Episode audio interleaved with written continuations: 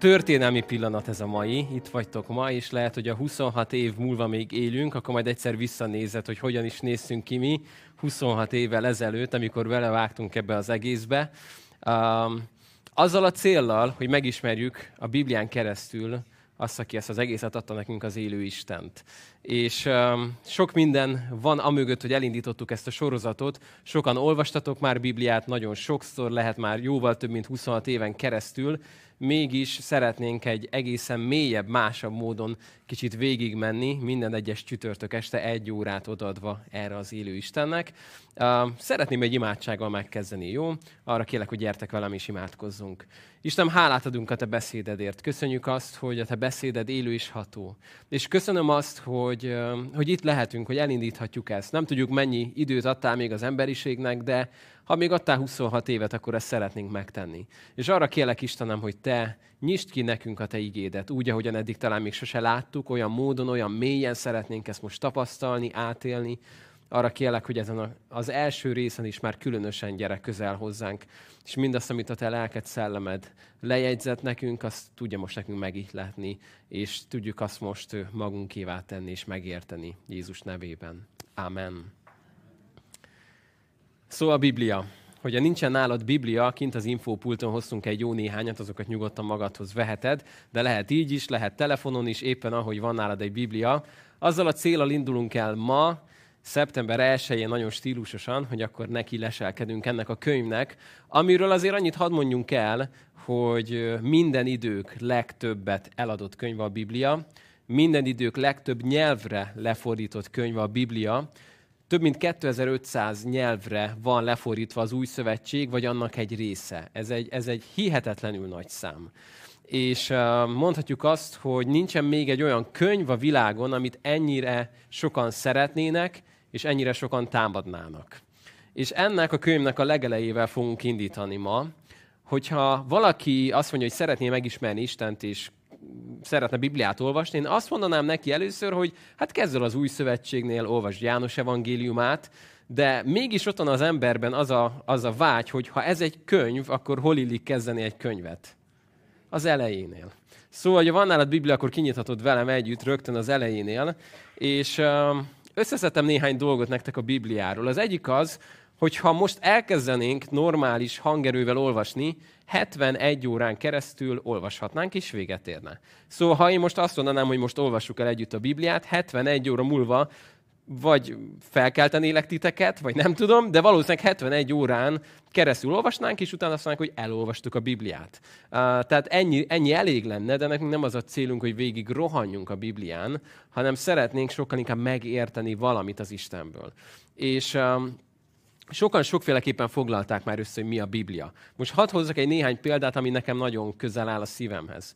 Um, nem számít, hogy valaki óvodás vagy egyetemi professzor, mindenki felkapja a fejét, ha azt hallja, hogy történt egyszer, hogy. Belénk van zárva az, hogy nagyon szeretjük a történeteket, ugye? És, és, és érdekelnek minket a, a cselekmények, hogy mi történik. A Biblia az Istennek a nagy története.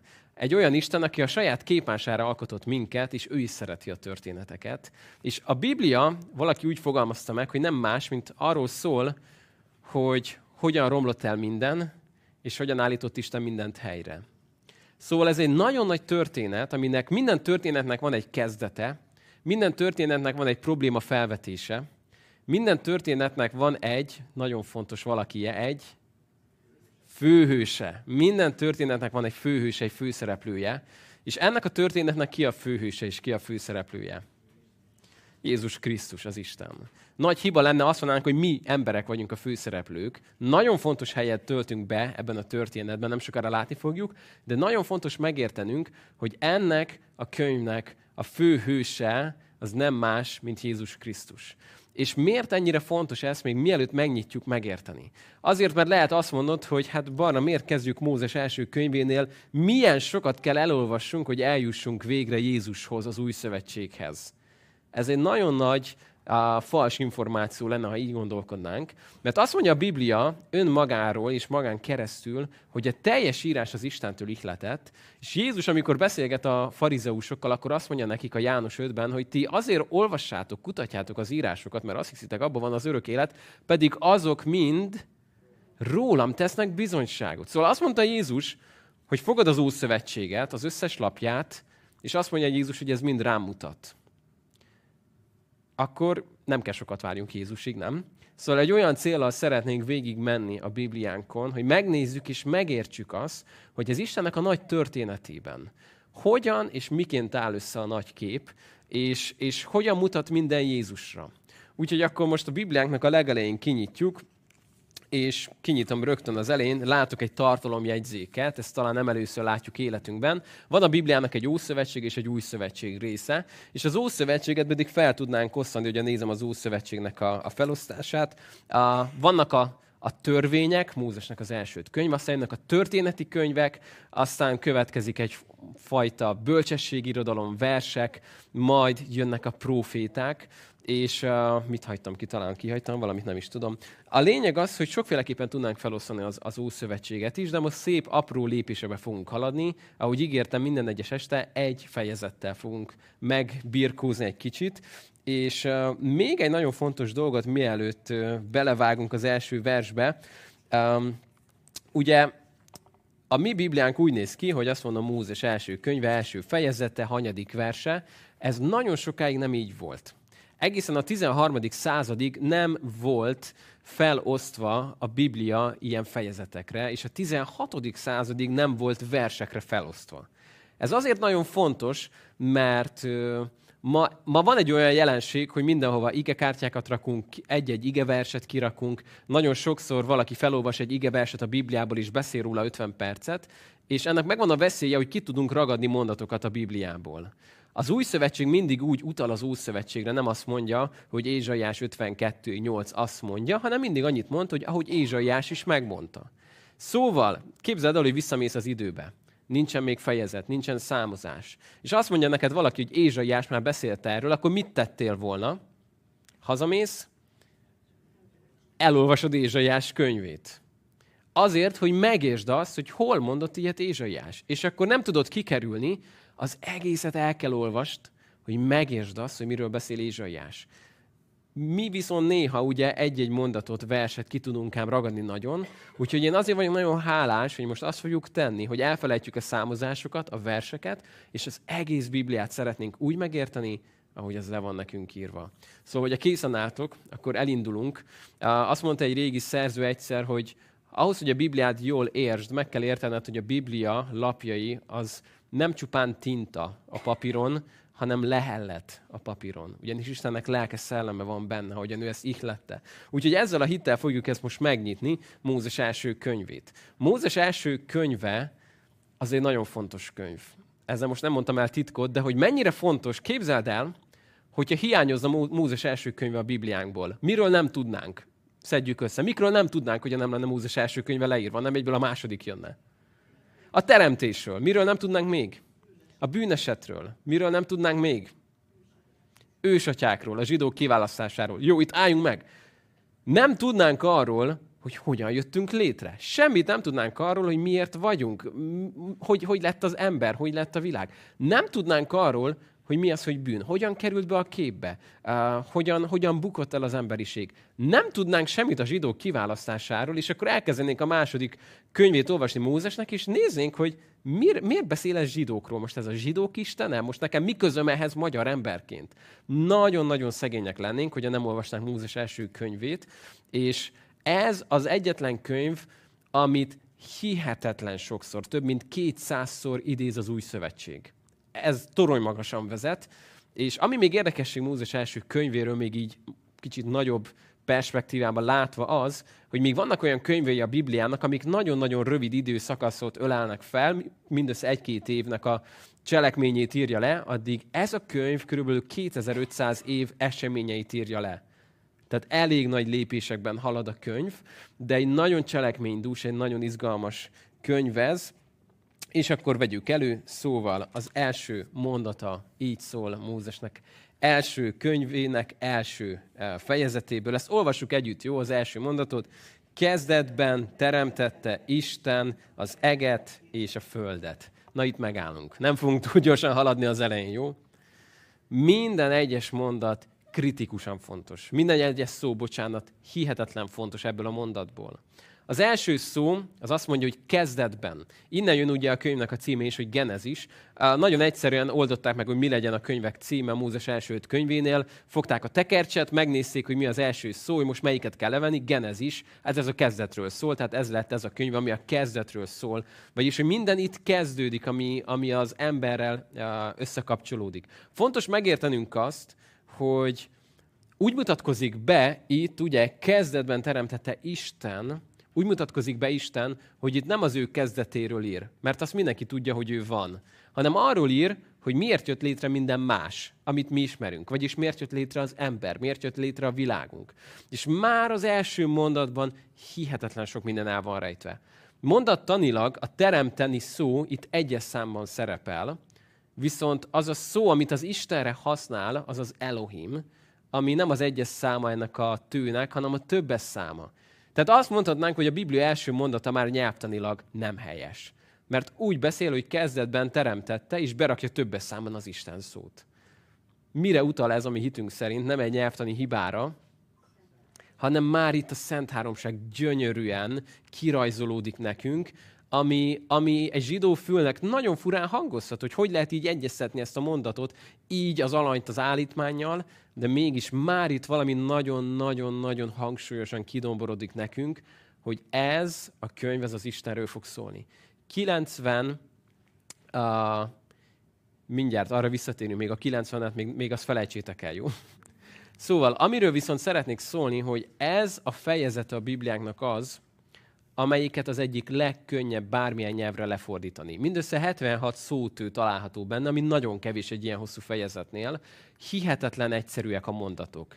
Első nap teremtette Isten ezt. Éjjel, nappal. Második nap teremtette ezt éjjel, nappal. Egy hihetetlen egyszerű leírása ez a teremtésünknek, és ezzel elég sok bajunk van, nem? Mert amikor majd mindjárt elolvassuk az egész teremtésnek a, a leírását, akkor azt mondja az ember, hogy ennyi.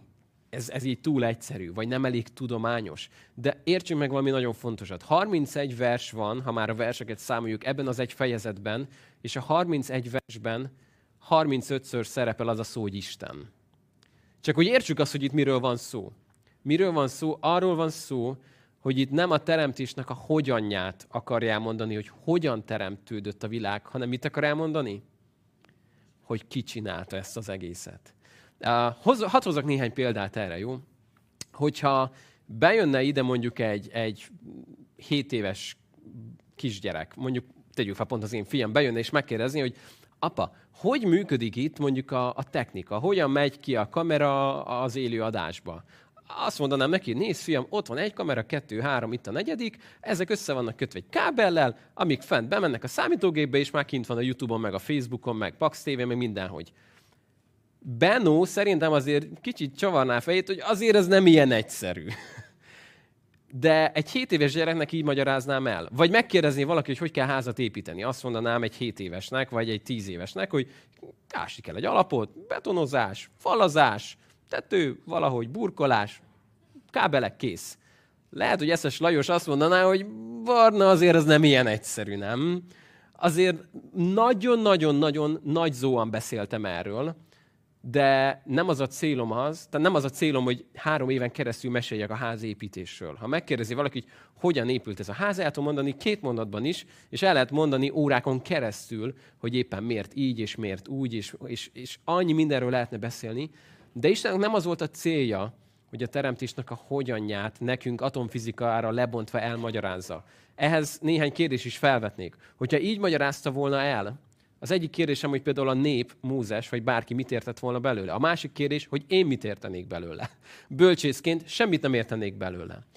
Nem az volt az Istennek a célja, hogy, hogy mindenbe beavasson minket, hanem hadd mutassak egy nagyon érdekes dolgot. Olvassuk egy kicsit tovább. Tehát kezdetben teremtette Isten az eget és a földet, A föld pedig kietlen és puszta volt, sötétség volt a mélység színén, és Isten lelke lebegett a vizek felett. Tehát itt beszél arról, hogy a mi kezdetünk az nem az Isten kezdete. Ő, a, a Biblia nem az Istenről beszél, mert ő öröktől fogva létező, és az a szó, amivel majd találkozunk nem sokára a Jahve, ez, ez a létigéből ered, ami azt jelenti, hogy az öröktől fogva létező, vagy mondhatnánk úgy, hogy a mindig. Ő a mindig. Ő a mindig Isten. Akinek nem tudjuk elképzelni se az elejét, se a végét, mert mindig is létező, itt a mi kezdetünkről beszél. És azt mondja, akkor ezt mondta Isten. Legyen, mi az első? Legyen, legyen világosság. Megjegyezheted, hogy van tíz parancsolat az első fejezetben, a tíz legyen mondás, Isten tízszer mondja azt, hogy legyen valami, és mind a tízszer, mikor kimondja, mi történik, lesz valami.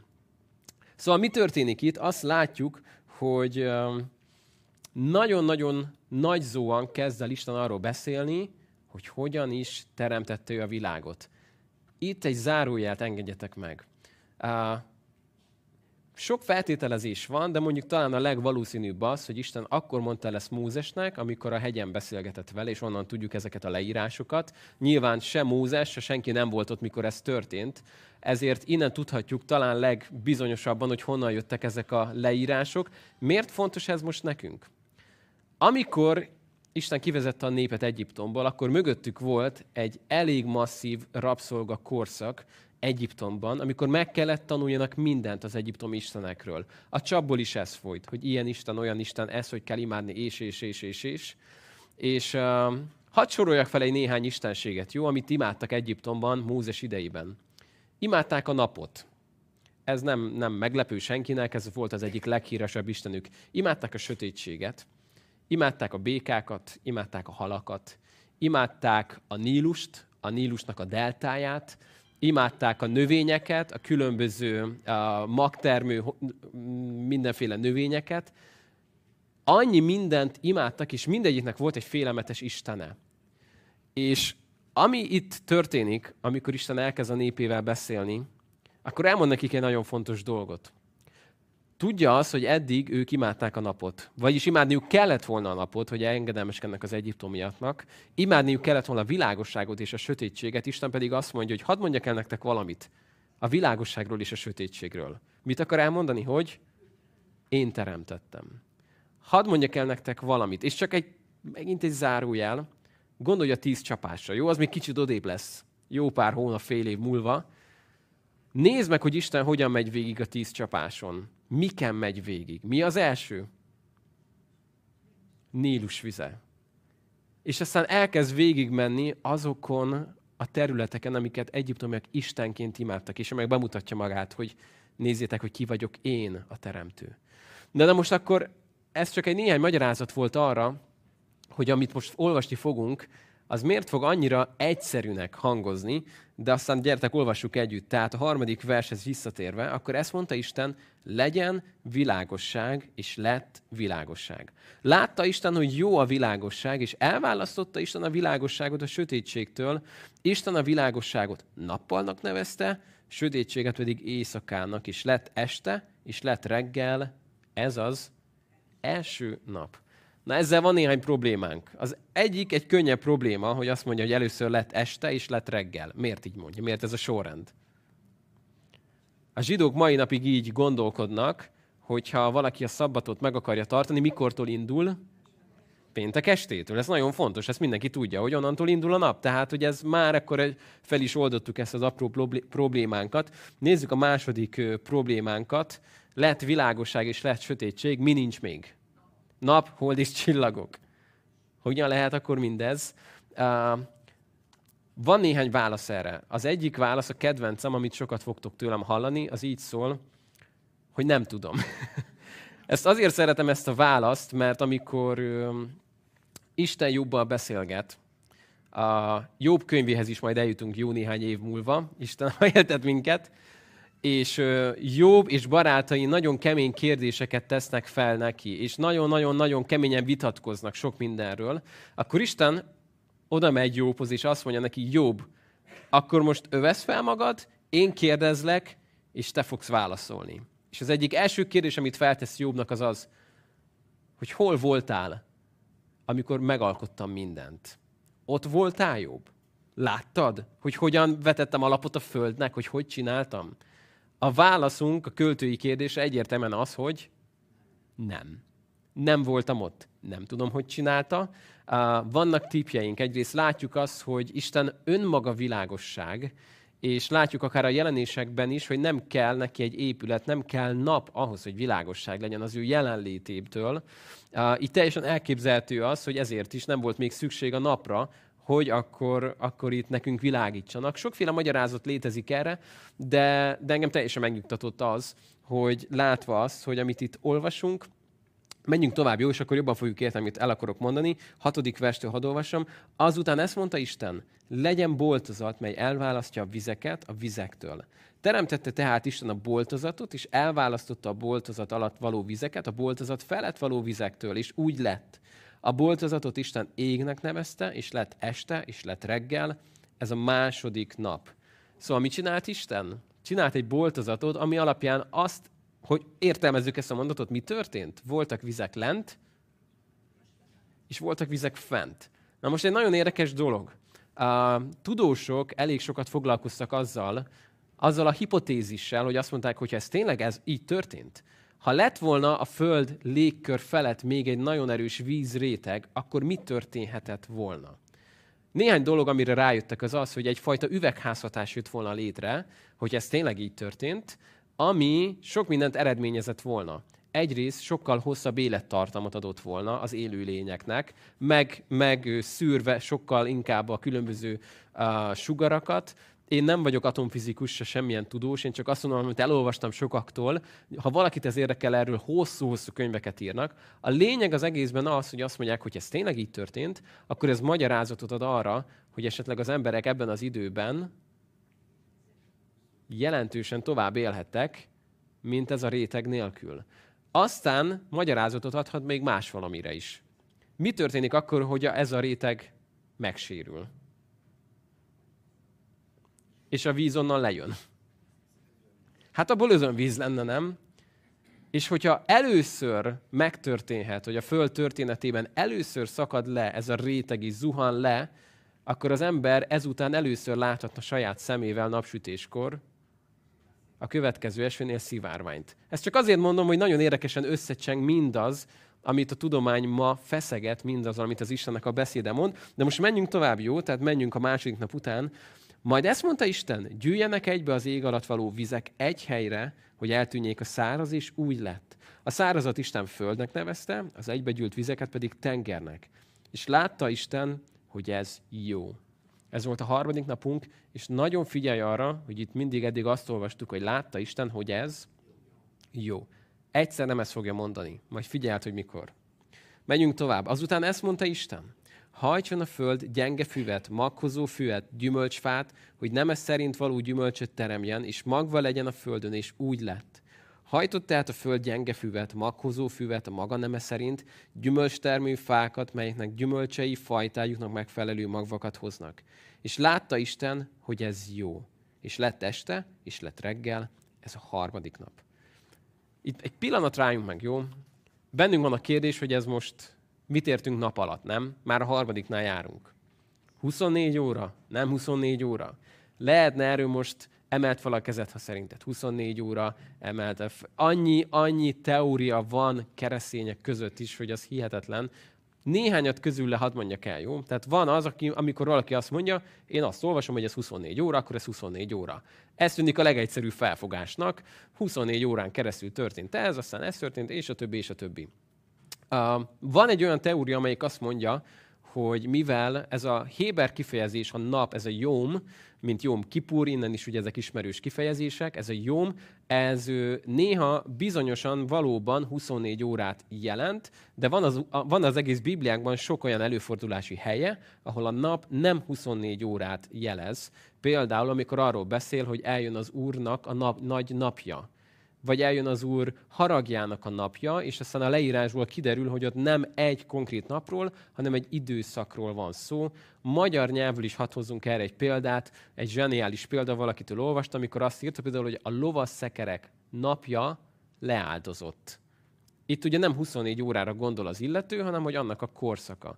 Van, aki úgy érvel, hogy ahogyan Isten Ádámot meg tudta teremteni egy pillanat alatt egy 30 éves, tegyük fel 30 éves érett férfi képére, tehát, hogy ott lettél volna a teremtésre, nem azt látod, hogy Ádám éveken keresztül csak sír magatehetetlenül újszülöttként a földön, és akkor szépen lassan felnő, hanem úgy látjuk a teremtésnél, hogy Ádám egy, egy életképes férfi már, mégis az idejét tekintve mondhatjuk róla, hogy mindössze egy napos, és ez az érvelés arra fut ki, hogyha Isten meg tudta ezt tenni Ádámmal, akkor ezt meg tudta tenni a kőzetekkel, meg tudta tenni bármivel, hogy, hogy évmillió, nem tudom micsoda múltja legyen akár egy, egy kőzetnek, úgy, hogy 24 órán keresztül csinálja csak meg a teremtését. Van, neki úgy érvel, hogy ez a 24 óra, ez az isteni óra, ez az isteni nap, amiről tudjuk, hogy az Úr előtt egy nap néha annyi, mint ezer eszendő, ezer eszendő, meg mindegy nap, úgyhogy hajrá, ezzel nem lettünk beljebb.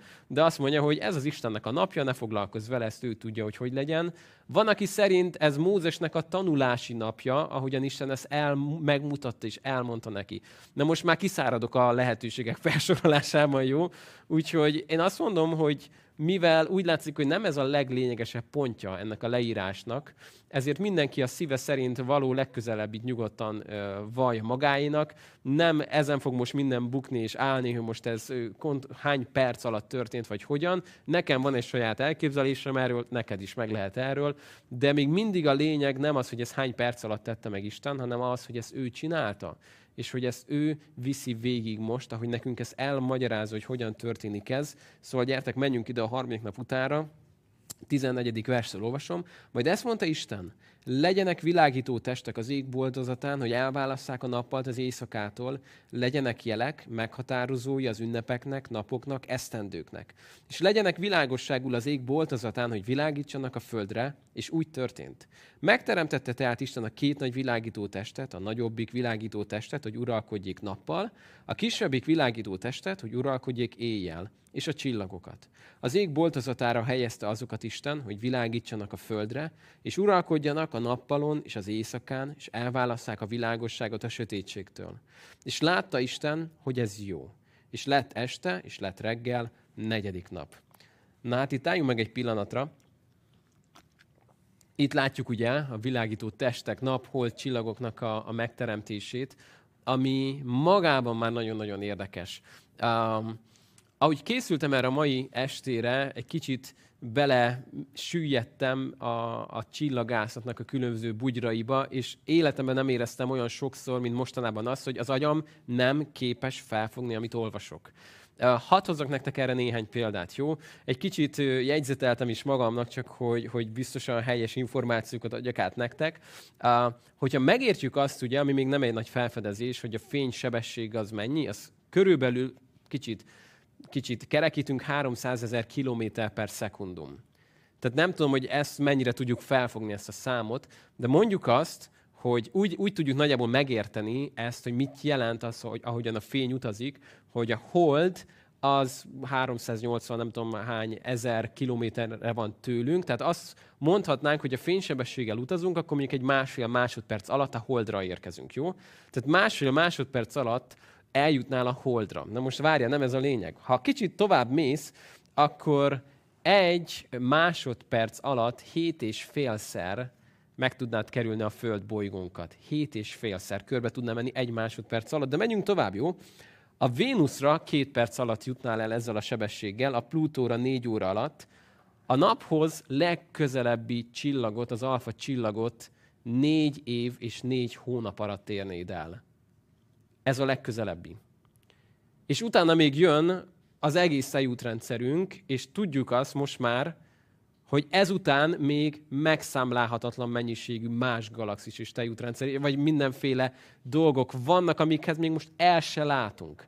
Szóval, amikor az ember ezt kezdi egy kicsit megérteni, te jó ég, hogy ez milyen hatalmas, nem? Hogy az ember felnéz és azt mondja, hogy kicsoda az ember, mindjárt eljutunk az ember teremtéséhez, kicsoda vagyok én, hogy, hogy Isten törődik velem ezzel a hihetetlen pici, apró bolygóval és az emberrel egy ilyen mérhetetlenül nagy univerzumban.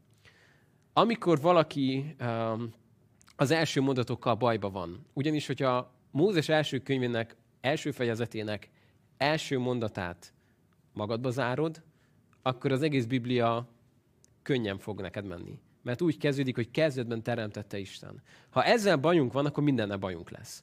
Azt mondta egyszer valaki, hogy ha ezt a mondatot megérted és a szívedbe zárod, onnantól kezdve Jónás, meg a nagyhal, meg, meg Jézus vizeljárása, az már csak ilyen kis sétagalop lesz. Az már semmiség ahhoz képest, hogy az Isten megteremtette ezt a semmit, ezt, ezt a mindent onnan, ami, ami előtte még csak semmi volt. Um, egy érdekes dolog számomra az, hogyha megnézzük, hogy hogyan áll össze a, levegő, amit lélegzünk. Emlékszünk még erre? Hány százalék nitrogén? Hát igen, mondjuk azt, hogy én is puskázok, 78, 79, legyen 78, 21 százalék oxigén, és akkor marad egy kicsi, ugye, a nemes gázoknak, argon, meg stb. Képzeld el, hogyha nem ez az arány lenne, csak egy kicsit megborulna. Akkor nem azt éreznéd, hogy csodálatos, nem? Hanem mit éreznél? Az, hogy meghalsz. Uh, hadd hozok egy másik példát arra, ahogyan, ahogyan mi ezt megéljük. Uh, a Földünk uh, 149 millió kilométerre van a naptól. Ezt nem számoltam ki, csak elhittem. Jó, de ezt már fel sem tudom fogni. A, a következő bolygó, amiről beszélünk, a Vénusz, az csak egy kicsivel kevesebb, a 108 millió kilométernyire van a naptól, de ez a távolság különbség azt eredményezi, hogy az átlag hőmérséklet 460 Celsius fok. Szóval, amikor a tudósok azt nézik, hogy mennyi annak a valószínűsége, hogy itt a Földön tökéletes távolságra vagyunk a naptól, tökéletes szögbe állt be a bolygónk, egy-két szög eltéréssel élhetetlen lenne a bolygónk. Tökéletes a levegőnknek az összetétele ahhoz, hogy mi lélegezni tudjunk. Ezek után számomra a legegyszerűbb dolog elhinni az, hogy kezdetben teremtette Isten az eget és a földet. Volt egy nagyon nagy hitvita erről, és, és egy érdekes dolog hangzott el, az egyik keresztény tudós úgy fogalmazta meg, hogy ő úgy látja Isten nélkül a, az egész világ mindenségnek az elméletét, legyen az bármilyen ősrobbanás, vagy bármi, amit az ember ki tud találni, hogy annyi a valószínűsége, hogy mondjuk azt, hogy nagyon-nagyon-nagyon régen, sok-sok millió évvel ezelőtt voltak mindenféle gázok, anyagok, amikből sok-sok millió év alatt kifejlődött egy, egy ruganyos, gumiszerű anyag. Aztán sok-sok millió év múlva abból a ruganyos gumiból egy ilyen kerekszerű gumi fejlődött, és rá volt írva, hogy Michelin, vagy nem tudom, bármi, és sok-sok millió év múlva egy kocsivá nőtt. És valószínűleg ezen kacagnánk, hogy hát ez, ez így nem történik meg, nem? Uh, mégis a tudomány mai állása szerint nem tudunk mit mondani arra, hogy honnan lett minden. Mert vannak elméletek arra, hogy hogyan történhetett, mi robbanhatott is, hogyan, de semmi tudós nem tud arra válaszolni, hogy de hogyan lett az első, nem? Hogyan lett az első gáz? Hogyan lett az első anyag? A mi Bibliánkban pedig azt olvassuk, hogy hogyan is lett. Kezdetben teremtette Isten. Még nem jutottunk el az emberhez, de nagyon érdekes dolog ma. Um, azt gondolhatnánk, hogy a tudósoknak a nagy része az evolúcióban hisz. Azt mondta erre egy keresztény tanító, hogy szerinte az intelligens emberek nagy része azért hisz az evolúcióban, mert úgy hiszik, hogy az intelligens emberek nagy része az evolúcióban hisz. De egy nagyon érdekes dolog, én ennek nem jártam nagyon utána, de van egy pászor, aki először ebből diplomázott biológusként, és nagyon-nagyon érti ezt a témát, és, és tőle hatózok egy idézetet.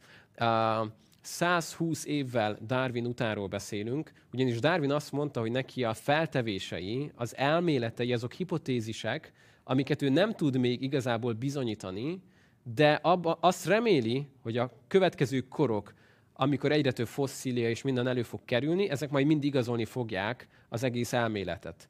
Na most 120 évvel később Csikágóban a Földtudomány egy egyetemnek, a, a múzeumnak a kurátori tagja azt írta, hogy 120 évvel vagyunk már Darwin után, több mint negyed millió fosszília van a kezünkben, és mindazok bizonyítására, amiket Darwin felvetett, ma kevesebb bizonyítékunk van, mint Darwin idejében. És ezt csak azért mondom, hogy értsük azt meg, hogy a tudomány az mindig azt mondja, mindenkorban így nyilatkozik, hogy a tudomány jelenlegi álláspontja szerint. Jelenleg úgy értjük, úgy látjuk, hogy. És ezt nagyon fontos látnunk, hogy a tudomány az mindig jó esetben előrefele halad és változik. Istennek az igéje kinyilatkoztatása az pedig egy fix dolog. És ezért jó, hogyha nem nagyon kutyuljuk, kavarjuk össze a dolgokat, mert egészen más mondott a tudomány száz éve bizonyos dolgokról, gondoljunk csak az atomra, meg annyi mindenről, és annyira jó ezt megtudnunk, vagy megértenünk, hogy keresztény emberként nem kell kidobjuk az agyunkat, de nem is kell, hogy, hogy véres hitvitákra menjünk minden tudóssal, hanem Isten egy egészen más módon akar velünk beszélni. Na de most akkor menjünk vissza ide, jó? Csak hogy tudjuk tartani ezt az egyórás intervallumot, amit megígértem. 20.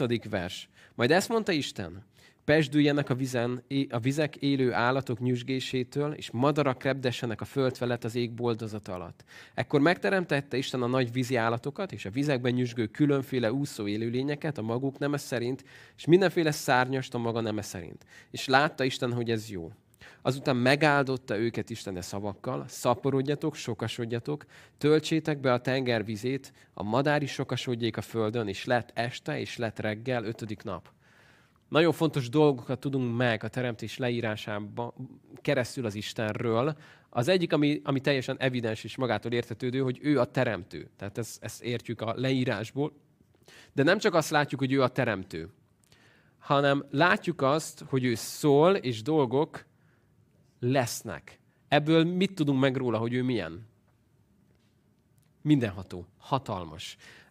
Képzeld el, ugye úgy olvasnánk ezt a leírást, hogy Isten azt mondja, hogy szeretném, hogy lennének állatok a Földön. És a következő sok oldal arról szólna, hogy de mégis hogyan lehet állatokat csinálni? Valamik angyalnak nincs erről valami információ. Hogyan lehet állatokat létrehozni? És akkor Isten éveken keresztül kísérletezik, minden állat meghal két naposan, és végre egyszer sikerül kifejlesz az első muslicát. Tehát, hogy képzeld, mennyire furcsa lenne ezt olvasni. De azt olvassuk, hogy Isten szól, és lesz. Ennyire egyszerűen. Miért fontos ez nekünk? Abcsel 4-ben, amikor nagy bajban vannak az apostolok, és, és megijednek, hogy akkor most mi jön, akkor Istenhez imádkoznak, és úgy szólítják meg, hogy te vagy az az Isten, aki teremtetted az eget és a földet. Szóval lenne egy apró problémánk. miért, miért kell ezt megértsd? Azért, mert ha tudod, hogy Isten a, te, a teremtő, aki a mindenható, akkor képzeld el, hogy a, az a probléma, ami számodra leküzdhetetlen, az milyen nagy lehet ezen a skálán, hogy megalkotja a, mus, a muslicát, vagy épp a tejútrendszert. És milyen jó erre emlékeztetned magad, mikor Istenhez jössz, hogy Istenem, te vagy a világ mindenség teremtője. Te alkottad az eget, a földet, mindent, ami benne van. Jövök hozzád, és ö, lenne egy apró problémám. De úgy hiszem, hogy neked van erre egy megoldásod, mert körülnézek a teremtésben, és azt látom, hogy neked van erre egy megoldásod. Szóval menjünk tovább, mert közeledik a lényeg, amely, amit ki nem hagyhatunk. 24. vers. Azután ezt mondta Isten, hozzon a föld élő állatokat maguk neme szerint. Állatokat, csúszómászó állatokat, szárazföldi vadakat a maguk neme szerint. És úgy lett. Megteremtette tehát Isten a szárazföldi vadakat a maguk neme szerint, az állatokat a maguk neme szerint, és a földön csúszómászó mindenféle állatot a maguk neme szerint. És látta Isten, hogy ez jó. Akkor ezt mondta Isten, teremtsünk embert a magunk képére és hasonlóságára. Na itt álljunk meg egy pillanatra. Szóval azt mondja, Isten megalkotja az állatokat, mindenféle állatot. És azt már tudjuk, hogy Isten a teremtő, megtudtuk róla, hogy ő hatalmas, azt is megtudjuk róla, hogy ő kreatív.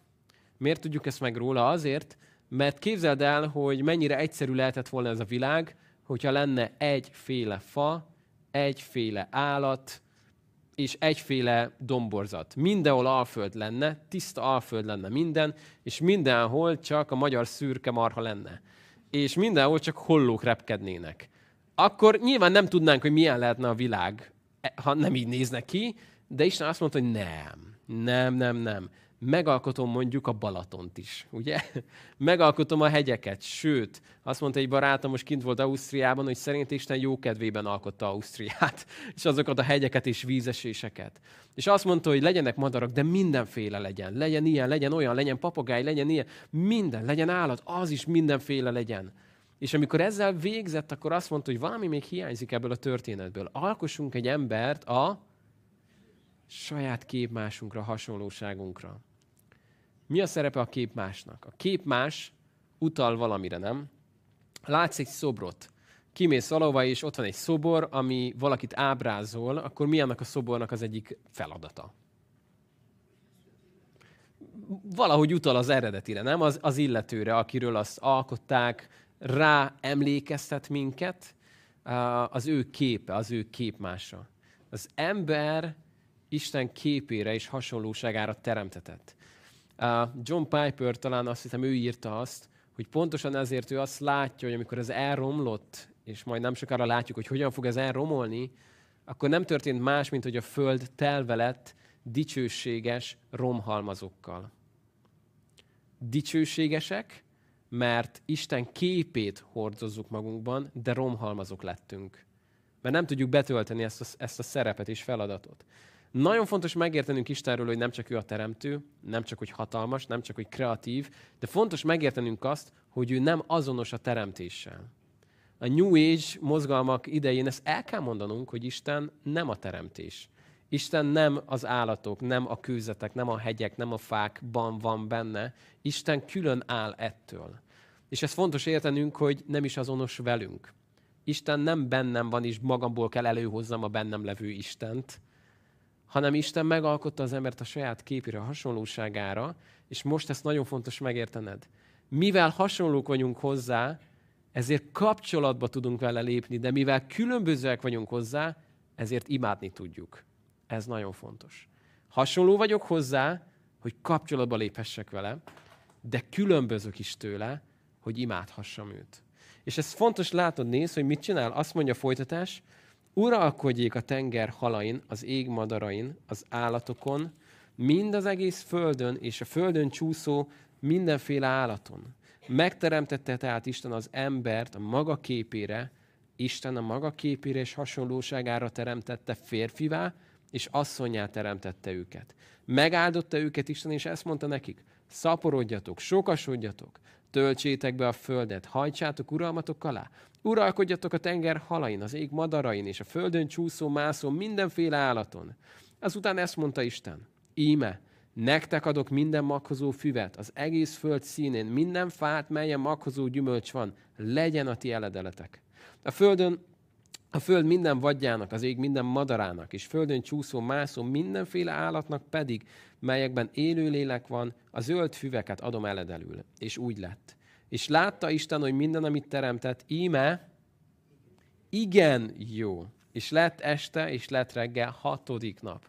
Nem azt olvastuk már, hogy jó? Igen jó. Valami változott, valami igen jó lett. És Isten fogta az embert, és egy olyan pozíciót adott nekünk, ami, ami merőben más, mint bármi, amit eddig olvastunk az első fejezetben. Azt mondta neki, hogy uralkodjál mindazon, amit alkottam. Miért ennyire fontos ez nekünk? Nézd meg az új szövetségben. Gadarai megszállott, azt olvassuk benne, hogy légiónyi démon van benne, és Jézus megengedi, hogy belemenjenek két ezer disznóba, és mind a kétezer disznó meghalljon. Szóval, hogyha megkérdezed Jézustól, miért többet? Egy ember, vagy kétezer disznó, akkor mit mond? Egy ember. Félre értsetek, nagyon szeretjük az állatokat, és ez nagyon rendben is van. Azt mondja az ige, hogy az igaz még állat a kívánságával is törődik. Odafigyel rá. Azt mondja egy régi ébredési mondás, hogy a megtért egy kocsis, először a lova tudta meg, ahogy bánt vele. De azt mondja az ige, hogy Isten az embert egy más helyre helyezte, mint bárki mást ezen a világon. Azért, mert a saját képére és hasonlatosságára alkotta meg. És itt nagyon fontos megértenünk, nem fogunk most nagyon elmenni mindenféle filozófiába, de nagyon fontos megértenünk azt, hogy nem volt szükségszerű, hogy te és én létezzünk. Istennek nem volt hiánya a mi létezésünk nélkül. Hiszen ő Isten, ő tökéletes, ő egész nem volt sérült a, az önazonossága, nem volt szükség arra, hogy valaki még legyen, aki, aki őt majd boldoggá teszi. Isten saját önszántából megalkotta ezt a világot, és bele az embert, és megalkotott minket is azért, és sok mindent tudunk már, hogy az egész igét most kicsit kilépünk csak az első fejezetből, megalkotta az embert arra, hogy az ő dicsőségének magasztalására legyen, megalkotta az embert arra, hogy kapcsolatba legyen vele, és megalkotta az embert azért, hogy szeresse az embert. És ezen túlmenően egy nagyon fontos dolgot fogunk meglátni Mózes első könyvéből, hogy Isten nem csak teremtő, nem csak hatalmas, nem csak kreatív, nem csak különáll a teremtésétől, de Isten egy érző személy. A Bibliánk legszomorúbb mondata nem sokára következik majd a következő hetekben, amikor azt mondja az Isten, hogy megbántam, megbántam, hogy ezt csináltam. Megbántam, hogy az embert alkottam. Miért? Mert annyi fájdalmat okozott neki. Mindaz, amit az ember csinál, majd meglátjuk miért. Az Isten egy érző lény, aki saját képmására alkotott minket, és vágyik arra, hogy az ember vele kapcsolatban legyen. És amit itt olvastunk, az pontosan ez, azt mondja az Isten erről, hogy íme végre ez már igen jó, minden, amit itt megalkotott. Szóval egy kicsit, hogy a visszamegyünk, szeretném, hogy a megértenéd azt, hogy ebből az egy fejezetből nem hiányzik Jézusnak a szerepe.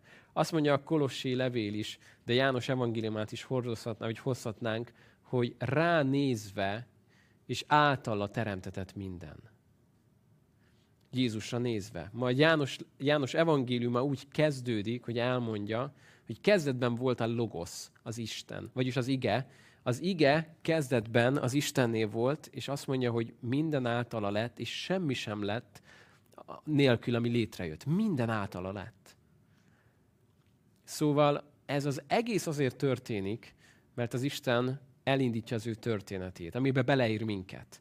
Meg lehetett volna nélkülünk is, de ő úgy döntött, hogy akarja, hogy az ember létezzen.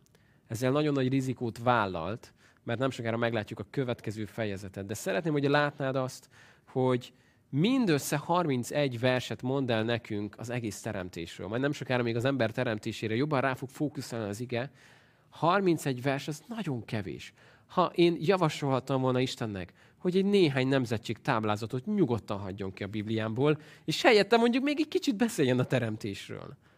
Vagy, vagy a Szent Sátónak a leírását nem kellene annyira részletezni nekem, én meg lennék nélküle, inkább a teremtésről beszéljen többet. De el akarja nekünk mondani, hogy ennek a könyvnek nem az a célja, hogy nekünk tudományos ismereteink növekedjenek, hanem meg akarja mutatni, hogy ki ő valójában. És el akarja mondani azt, hogy hogyan is történt mindez. Először is úgy, hogy hogyan lett minden jó, igen jó, hogyan rontott el az ember majd mindent, és hogyan fogja ezt az Isten kibontani. És az egész Bibliánk nem fog másról szólni, mint arról, hogy hogyan készíti elő a messiásnak az útját az Isten, hogyan jön el a messiás, hogyan megy el a messiás, és hogyan jön vissza a messiás. Erről szól a Biblia Jézus első eljöveteléről, meg a másodikról. Az egyik mögöttünk van, a másik még előttünk van. De szeretném, hogy megértenéd az, hogy itt megismerhetünk egy olyan Istent, aki nem csak hogy teremt, de nem akar távol lenni a teremtett világtól, hanem kommunikál a világgal. Látni fogod azt, ahogyan beszél az emberrel, és várja, hogy az ember beszéljen hozzá. Látni fogod azt, ahogyan az ember áldozatot mutat be, amely jól esik az Istennek, és gyönyörködik benne. Látni fogod azt, ahogyan fájdalmat okoz az ember az Istennek ő egy kapcsolatra vágyik. És pontosan ezért nagyon nagy vágyam az, hogy mikor olvassuk ezt a, és megyünk, olvassuk az igét, és megyünk ebben a hosszú-hosszú sorozatban, ne az lebegjen a szemünk előtt, hogy mi minden áron írástudók akarunk lenni, és mindennél jobban akarjuk ismerni a betűt és az igéket, hanem az, hogy ez azon keresztül, hogy mindennél jobban megismerjük az Istennek a beszédét, tudjuk megismerni az élő Istent, és vele kapcsolatba tudjunk növekedni az ő ismeretében, a vele való életben.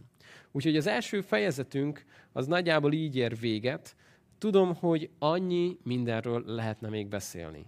Tudom, hogy rengeteg minden kérdés felmerül ilyenkor még bennünk, de ezt meghagyjuk majd akár a követ, az a kis utána levő kötetlen beszélgetésre. De egy dolgot kérek tőletek. Uh, én remélem, hogy velem fogtok tartani 26 évig, azok is, akik online vagytok itt, azok is, akik itt vagytok személyesen. A két dolog, amit kérek tőletek, az az, hogy jövő hétre olvassátok el a második fejezetet, és minden egyes alkalmat úgy csinálnánk, hogy mi, mielőtt idejössz, próbálod elolvasni magadban a fejezetet, és mikor hazamész, elolvasod még egyszer a fejezetet hogy még friss évben néhány információval talán kiegészítve újra elolvast, hogy miről is szól ez az egész. És mi, mi, mi ebben, ami, ami, ami hozzám kapcsolódik, mi, amit, amit Isten nekem akar elmondani ebben. Úgyhogy az első fejezet itt ér véget, érzed azt, hogy, hogy kívánja a folytatást, nem mint egy jó sorozat, hogy hát álljunk már meg, hát még csak ott ért véget, hogy ez még csak a hatodik nap, mi, mi jön ezután, de valamiért úgy döntöttek, hogy itt legyen egy fejezet vége a 13. és 16. században, de ezt most mi elfogadjuk, úgyhogy innen fogjuk folytatni egy hét múlva, és megnézzük azt, hogy miért ismétli meg a Biblia az ember teremtését. Miért, mondjál még egyszer, egy másik szempontból, mi értelme van ennek? És mi történik ezután?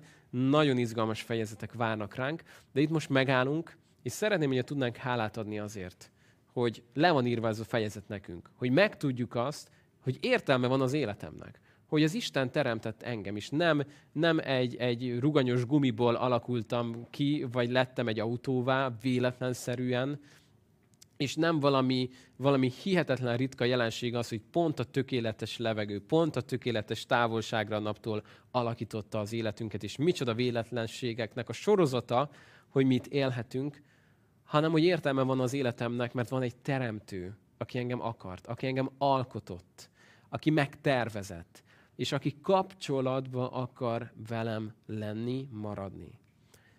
Hát itt ér véget az első fejezetünk, jó? Én arra kérlek titeket, nagyjából sikerült tartsuk ezt az egy órás időintervallumot, senkinek az idejével nem szeretnénk visszaélni, gyertek és adjunk hálát azért, amit most olvashattunk.